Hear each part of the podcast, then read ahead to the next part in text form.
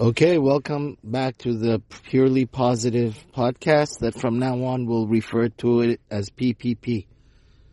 Rav Chaim Shmulevitz says a very important idea, and again, we want to talk this specific month a lot about simcha, happiness.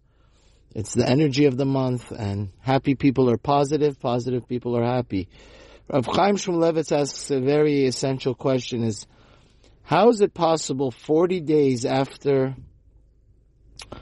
the Jews saw God face to face at the mountain of Sinai, their ears heard the Ten Commandments directly from God.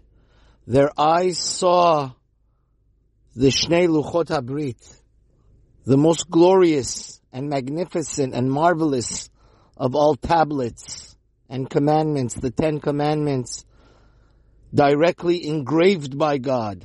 The stone was godly.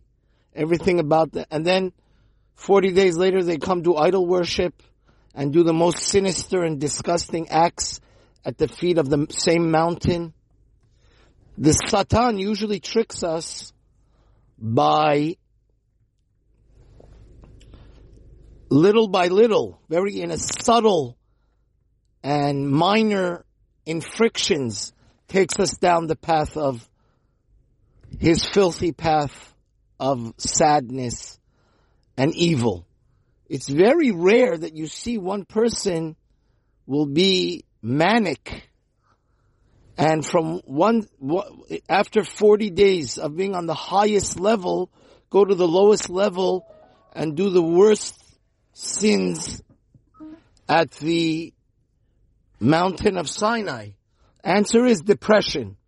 Depression is the nuclear bomb of the Satan. Through depression, one day you could be face to face with God. Forty days later, you could be a, do the worst possible sin of idol worship. But I wanted to reverse this and say, imagine we know that energy, the level of happiness, the opposite of depression is a thousand times more. Light is a thousand, thousand times more powerful than darkness and evil.